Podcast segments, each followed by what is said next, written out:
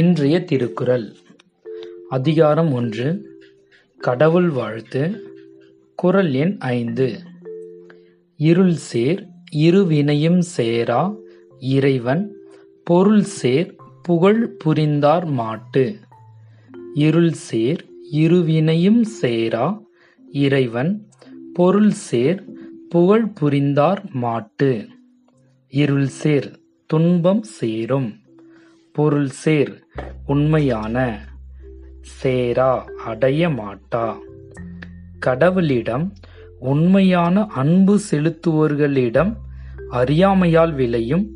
நல்வினை தீவினை சேர்வதில்லை in praise of God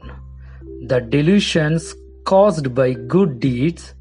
and bad shall never be theirs who God's praises.